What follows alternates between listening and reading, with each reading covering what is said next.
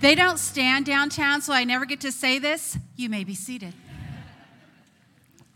So, I am so excited to be here with you today. However, I have to say that um, being in Brooklyn gives me a little bit of a Jan Brady complex. And here's what I mean. As many of you know, I have the great honor of being married to Matt Sadler.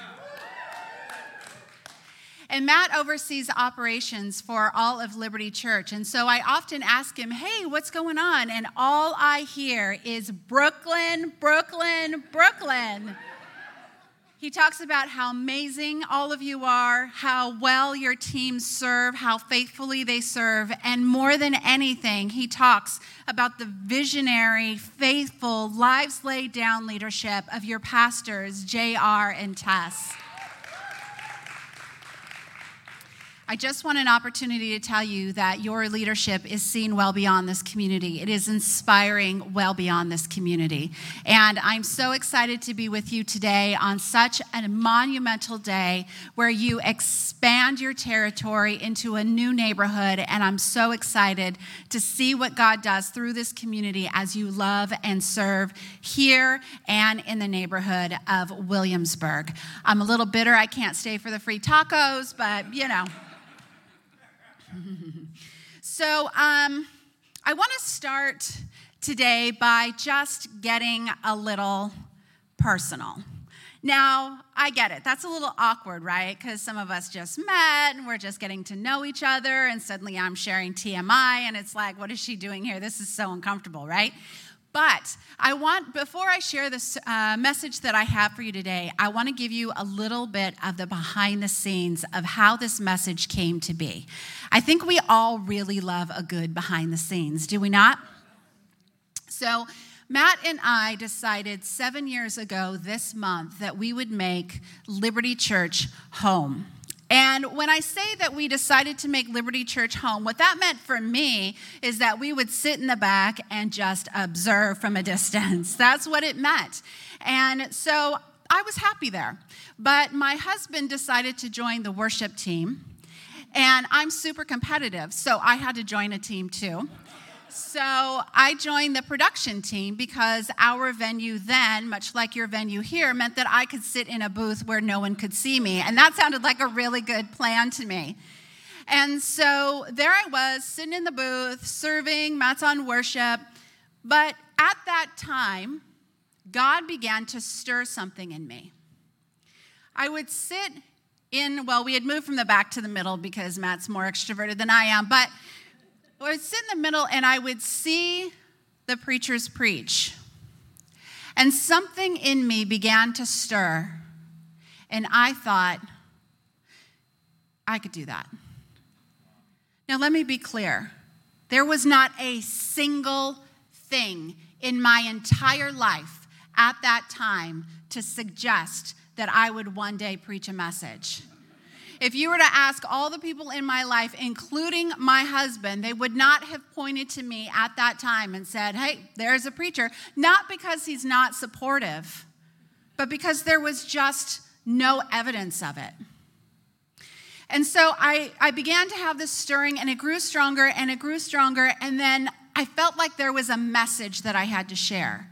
But again, there was nothing to indicate that I would ever preach. So I just sat down to my computer and I dumped it all out into my Evernote. And it just sat there. And I knew when I was writing it, I may never preach this. I don't care. This is what obedience in this moment looks like. Now, fast forward, and by the grace of God, and only by the grace of God, I eventually joined the teaching team. And you may know how this works, but leadership comes up with a topic and they come up with message guides, and we speak from the message guides, which is amazing. We are so fortunate to have that resource. But when I knew that I was coming here today, I asked JR and Tess, what would you like me to speak about? And they generously said, speak about whatever you want to speak about. So today, for the very first time, world premiere, I'm going to preach the message that I wrote in faith more than six years ago. Now, on one hand, I did not want to tell you that because now there's all this pressure, right? Like, this had better be a good message. She's worked on it for six years. but I wanted to share this with you because this is not my story today. My story completes. This is a story about you. Because right now, maybe you are sitting in your seat, and maybe there's something that God is stirring in your heart. Maybe it's to speak, or maybe it's something different. Maybe it's to have a family. Maybe it's to launch a business. Maybe it's to write a book. Maybe it's to reconcile a relationship. I don't know what that is. But as you look at your life, there is no evidence that that is possible for you. You feel unseen. But can I tell you, God sees you. And when God has planted a dream in your heart, he will make a way. And it's that obedience, that obedience when we don't know the outcome, that obedience in uncertain seasons, that obedience in trusting God when we cannot see five feet in front of us. That is what we're going to be talking about today. Let's pray. Father God, we come before you with bold prayer this morning. We come before you with a bold prayer and we ask you to stir our hearts. Stir our hearts, Father God, not as the world sees us, but as you see us. Not what other people expect of us, but what you are calling us to. Expand our faith. Let us be open, eyes open, hearts open this morning to what it is that you are calling us to do because we know that what you have before us is far greater than anything we leave behind. So, Father God, we have come here to encounter you. We have come here today to hear your voice speak mightily into our hearts. We have come here because we know that you are a God who fulfills your promises to us. So we just ask, Holy Spirit, come. Holy Spirit, fill this place. Holy Spirit, speak to us as you have never spoken to us before. Let us leave here changed, not by anything but I say, but by the Holy Spirit speaking directly into the hearts and minds of everyone here today. In Jesus' name, amen. Okay, so if there's anyone at all, see, now I really do feel the pressure. You're like, oh, this is gonna be good. I don't know. Holy Spirit. Um, if there's anyone in the Bible who knew a little something about being obedient in uncertain seasons, it's a story of Noah. Now, Noah and the ark is one of the most, probably one of the most well known stories in the Bible. I grew up in the church, maybe some of you did. We grew up listening to this story in Sunday school, which is really alarming if you think about it. It's not really a kid friendly story. I'm not sure where that, where that switch happened. But anyway, um, if you're not familiar with this story of Noah and the ark, it goes a little something like this um, There was a lot of wickedness in humankind. It's an Old Testament story in Genesis. And um, God decided to bring a great flood. And he decided to spare Noah and Noah's family because Noah was righteous and walked with God. Now, this story and some others in the Old Testament can be a little bit confusing because this is a story about the wrath of God. And sometimes it can be difficult to reconcile the wrath of God with the God that we understand as loving and filled with mercy and with grace. But that is precisely why the gospel is such good news. That God sacrificed his only son on a cross and, res- and he was resurrected to heaven so that we would be under a new covenant of grace. And yet, I think that there are things in the story of Noah and the ark that are relevant today, especially if we are in an area, a time of our life, a season of our life, a part of our life where it feels uncertain. We are not sure what the future holds for us. Now, I have to say that the story of Noah and the ark was always really challenging for me because I thought, well, how would I respond? how would I respond if God had challenged me in this way? If God had said, Hey, Dawn, I want you to go down to the waterfront and I want you to start building a big boat. Now, it's not going to make any sense. People are going to laugh at you. They're going to troll you on social media a little bit. Hashtag crazy lady by the waterfront. They're probably going to create memes of you on the internet. Twitter is going to have a field day. But I thought, how would I respond? And if I'm being really honest, I'm not sure that my faith would be that big. And then one day I thought, well, it's not a surprise to God that I feel that way. So why don't I just talk to him about it?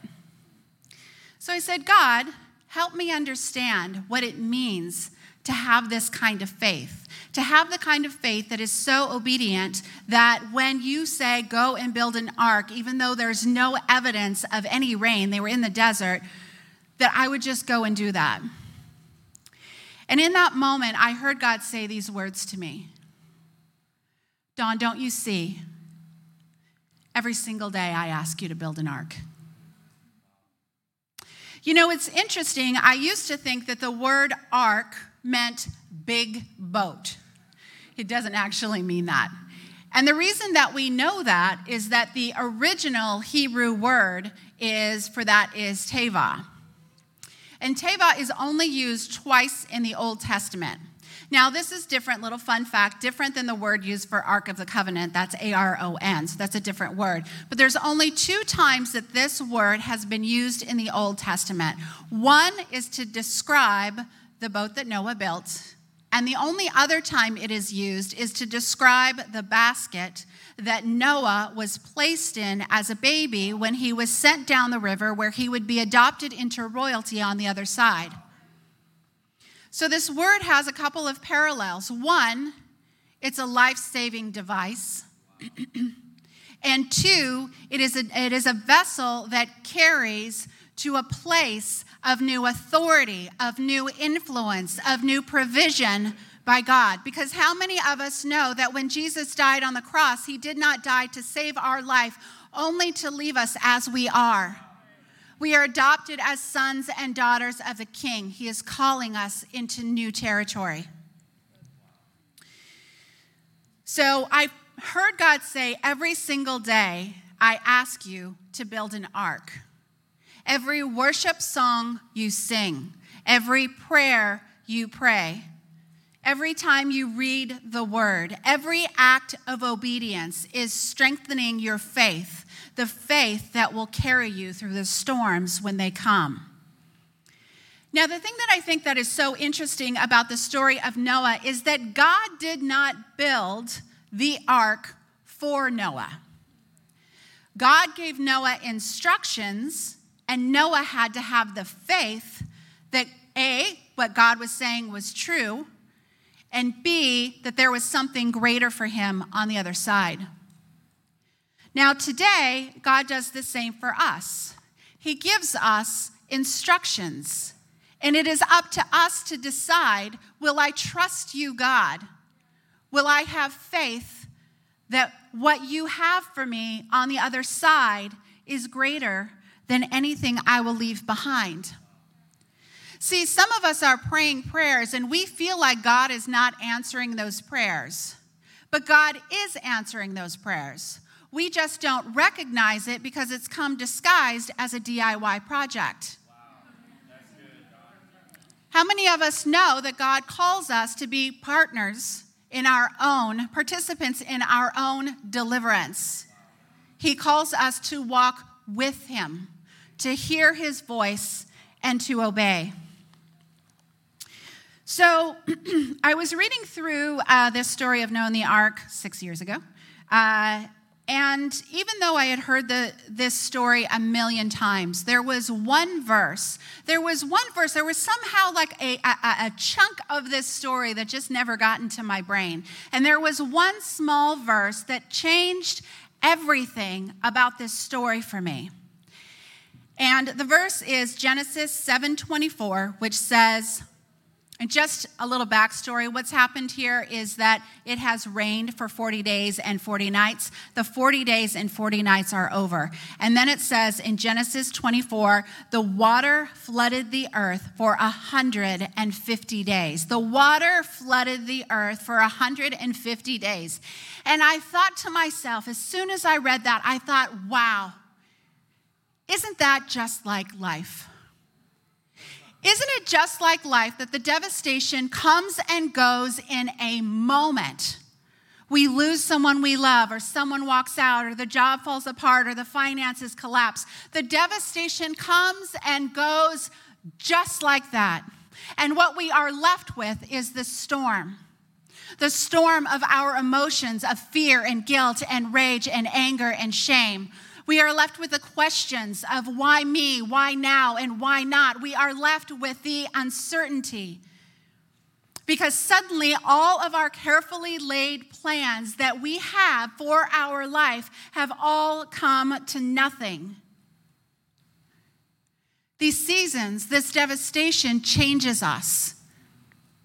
We, are no, we no longer see things the same way. We no longer see ourselves the same. We no longer see the world around us the same. Sometimes we even see God differently.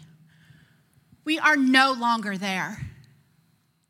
And even though, even though that we know that God is faithful to bring together all things for the good of those who love him, we cannot yet see the promise fulfilled. We cannot yet see the other side. And it is somewhere here, somewhere between the no longer here and the not yet there. This is the storm. This is the storm of uncertainty. This is the storm of questions. This is the storm where our faith is shaken. This is our storm. But in our storm, even though all of our plans have come to nothing, rest assured God's plan for your life is still fully intact. It has not been thwarted. It has not been, uh, has not fallen to pieces. You are exactly on course, even in moments when it feels like you're not. See, in the storm, it's so tempting to believe that God has abandoned us or God isn't listening to us.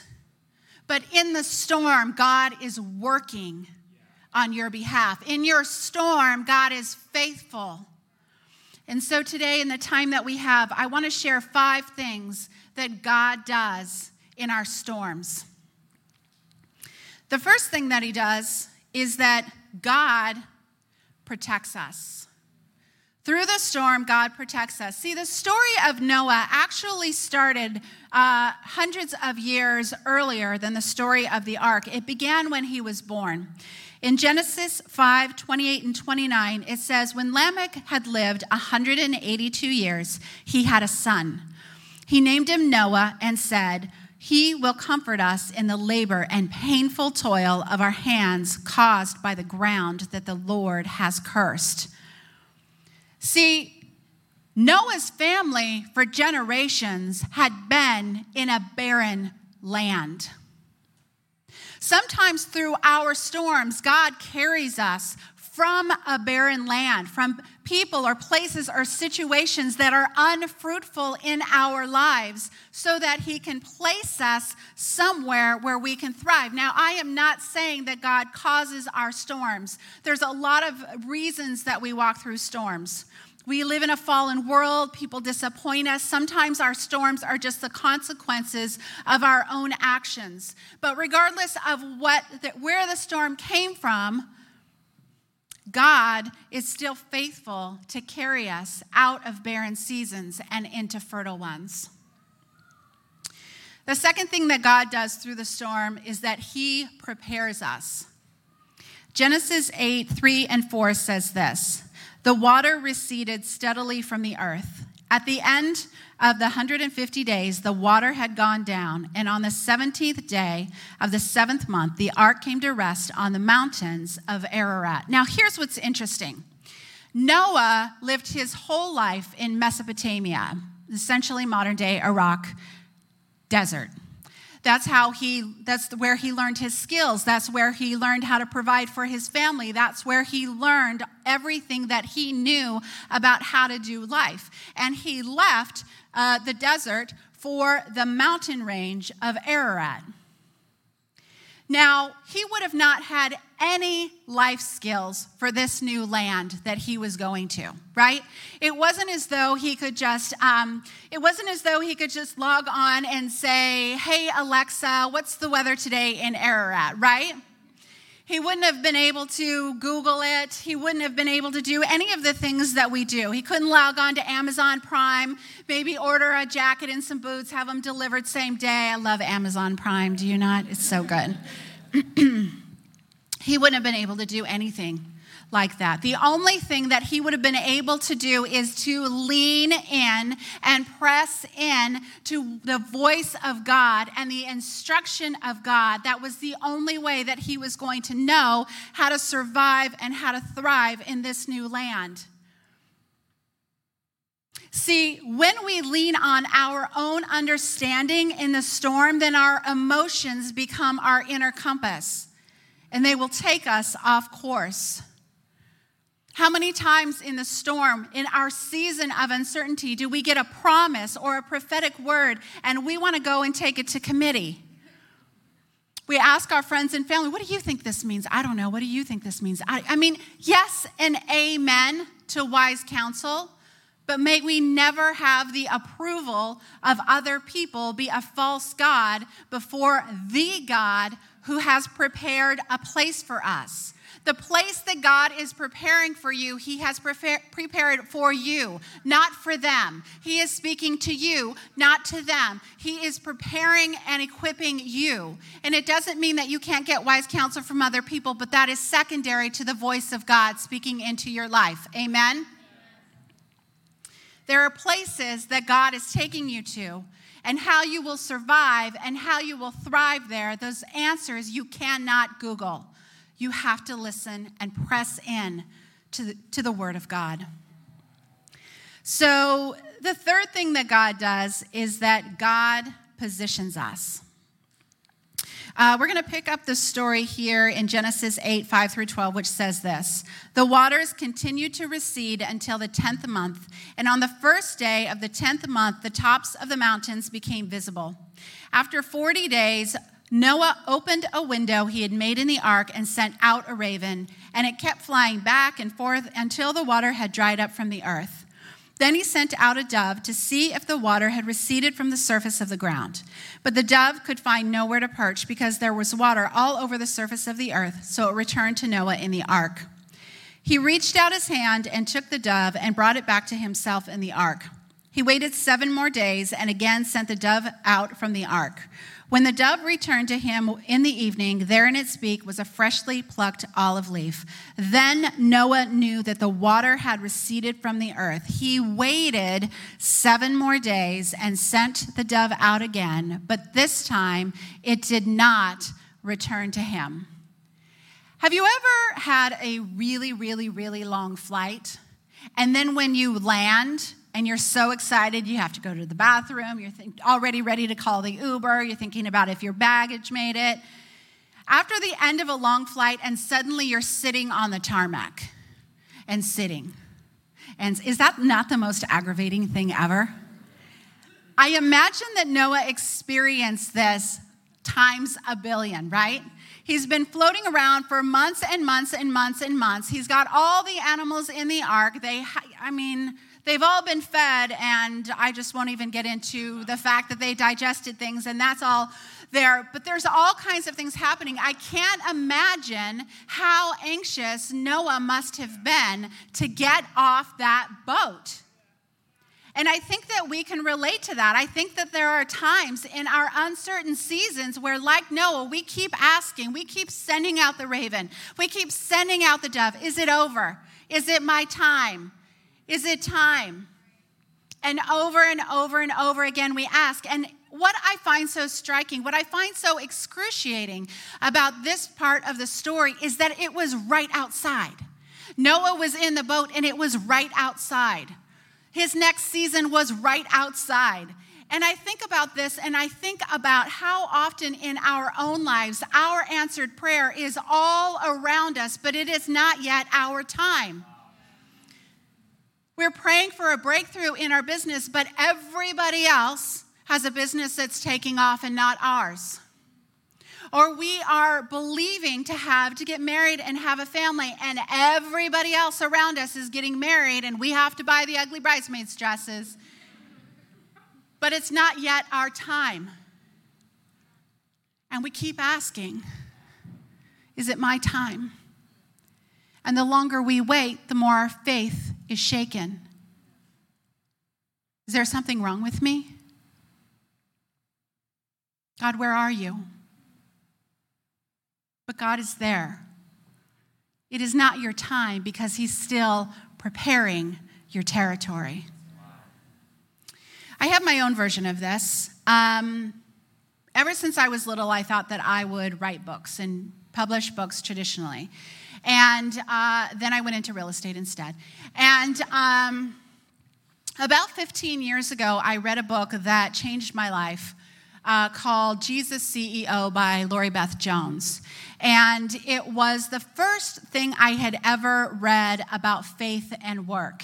And um, it, it seems crazy to me now, but it had literally never occurred to me that those things could go together. And I read this book and I was so profoundly impacted by it. And I felt God say to me that I would write a book about faith and work. And I looked around at my life and I thought, no, that can't be right. that cannot be right. And so I put that dream in a drawer. And then years later, I moved to New York. I lead business groups. I have a podcast, led visionaries for several years. I'm uh, several years on. And suddenly, it felt like everybody was getting a book deal but me. God had stirred that desire up again, and I thought, everyone has a book deal but me. It was three people. but it felt like everyone. And just like Noah, I kept asking, Is it my time? Why not me, God? Now, I know some of you might be thinking, I got to tell you, Dawn, not getting a book deal doesn't really sound like a real problem. And granted, it's not. I know some of you are thinking, have you like seen the news? Do you know what's going on in the world? But how many of us know that God can have his eyes and his hands and his heart in the biggest problems of our day and still care very much about the dreams that are buried deep inside of our heart because he himself put them there? So I went to God about it. said, God, what's happening? And I felt him say to me, Dawn, do you remember when I gave you that dream 15 years ago? I was living in San Francisco at the time. And I said, Yeah. And he said, Did anyone that you knew at that time, where's anyone writing books? Was anybody writing Christian books or any books? No. Did anybody want to? No. Did anybody talk about it, dream about it, plan for it? No. And I felt God say, I gave you the seed in a barren land. And then I moved you to a place where that seed could be planted in fertile soil, where it could be nurtured, where it could be watered, where it could grow mature in my time. See, some of us are positioned because our breakthrough is coming. Some of us are positioned and it's happening all the way around us, and we're like, why not me? And it's because God is showing you what God is about to do in your life. And so instead of being bitter, instead of being jealous, instead of saying, Why me? Those are the times where we need to dig in and to be obedient and to praise God, even though the breakthrough isn't here yet. How many of us know that it is reason enough to praise God just to be planted in fertile soil? The next thing that God does is that God promotes us through the storm. Genesis 9, 1 through 3 says, Then God blessed Noah and his sons, saying to them, Be fruitful. They had left the ark uh, at this point, by, uh, by the way. Be fruitful and increase in number and fill the earth. The fear and dread of you will fall on all the beasts of the earth and all the birds in the sky, on every creature that moves along the ground, and on all the fish in the sea. They are given into your hands. Everything that lives and moves about will be food for you. Just as I gave you the green plants, I now give you everything. And Genesis 9 7 says, As for you, be fruitful and increase in number, multiply on the earth and increase upon it. See, on the other side of the storm, God gave Noah three things. Keep in mind, Noah was just an ordinary guy in Mesopotamia. But on the other side, God gave him authority. He told him, I will give you every creature on earth and in the seas, I give it into your hands. He gave him provision. He said, Just as I give you the green plants, now I give you everything. And he gave him prosperity. Be fruitful, multiply on the earth, and increase it. Again, Jesus did not save our life simply to leave us as we are. He has new territory, new provision, new authority waiting on the other side of our obedience, on the other side of our faithfulness, on the other side of us saying, I don't know where we're going. I feel directionless. I don't know what's ahead, but I say yes to you, God. Speak to me, and I will say yes, even though I don't understand, even though it looks like a barren land, even though nobody else, uh, it doesn't make sense to anybody else. Speak to me, Lord, and I will say yes. See, in our storm, it's tempting to believe that God is punishing us. It's tempting to believe that God is mad at us. It's tempting to believe that He's not here, but God is ever loving, ever present, and always working to bring us through our storms. And finally, as the band comes, God fulfills promises to us. You know, before Noah built the ark, God said this to him. It was Genesis 6, 17, and 18. And he said, I'm going to bring floodwaters on the earth to destroy all life under the heavens, every creature that has the breath of life in it. Everything on earth will perish, but I will establish my covenant with you, and you will enter the ark, you and your sons, and your wife, and your sons' wives with you. See, the interesting thing is that God told Noah, he will establish a covenant with him. But he didn't tell Noah what that covenant would be. He didn't give him details, didn't tell him the plan. Noah had to move in faith that God would answer, that God would keep his promise, but that God would have something better for him on the other side. How many times does God ask us to move? And we say, you know what, tell me the plan, and then I'll be obedient. But God is saying, be obedient, and I will tell you the plan. On the other side of the storm, in Genesis 9 8 through 11, it says, Then God said to Noah and to his sons with him, I now establish my covenant with you and with your descendants after you and with every living creature that was with you, the birds, the livestock, and all the wild animals all those that came out of the ark with you, every living creature on earth. I establish my covenant with you. Never again will all life be destroyed by the waters of a flood. Never again will there be a flood to destroy the earth. I wonder what it is in our lives that just keeps coming back. I wonder what it is in our lives that we feel like we're done with and it just keeps coming back because we haven't fully trusted it to God. I wonder what it is in our life that God is waiting to say on the other side of this obedience, of our faithfulness. It is finished. You will not walk this path again.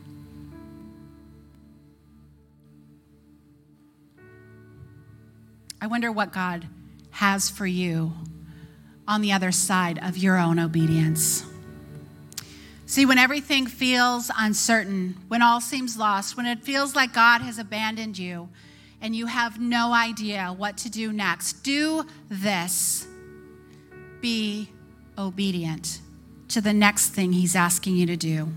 Do the thing that's right in front of you, even if it doesn't make sense.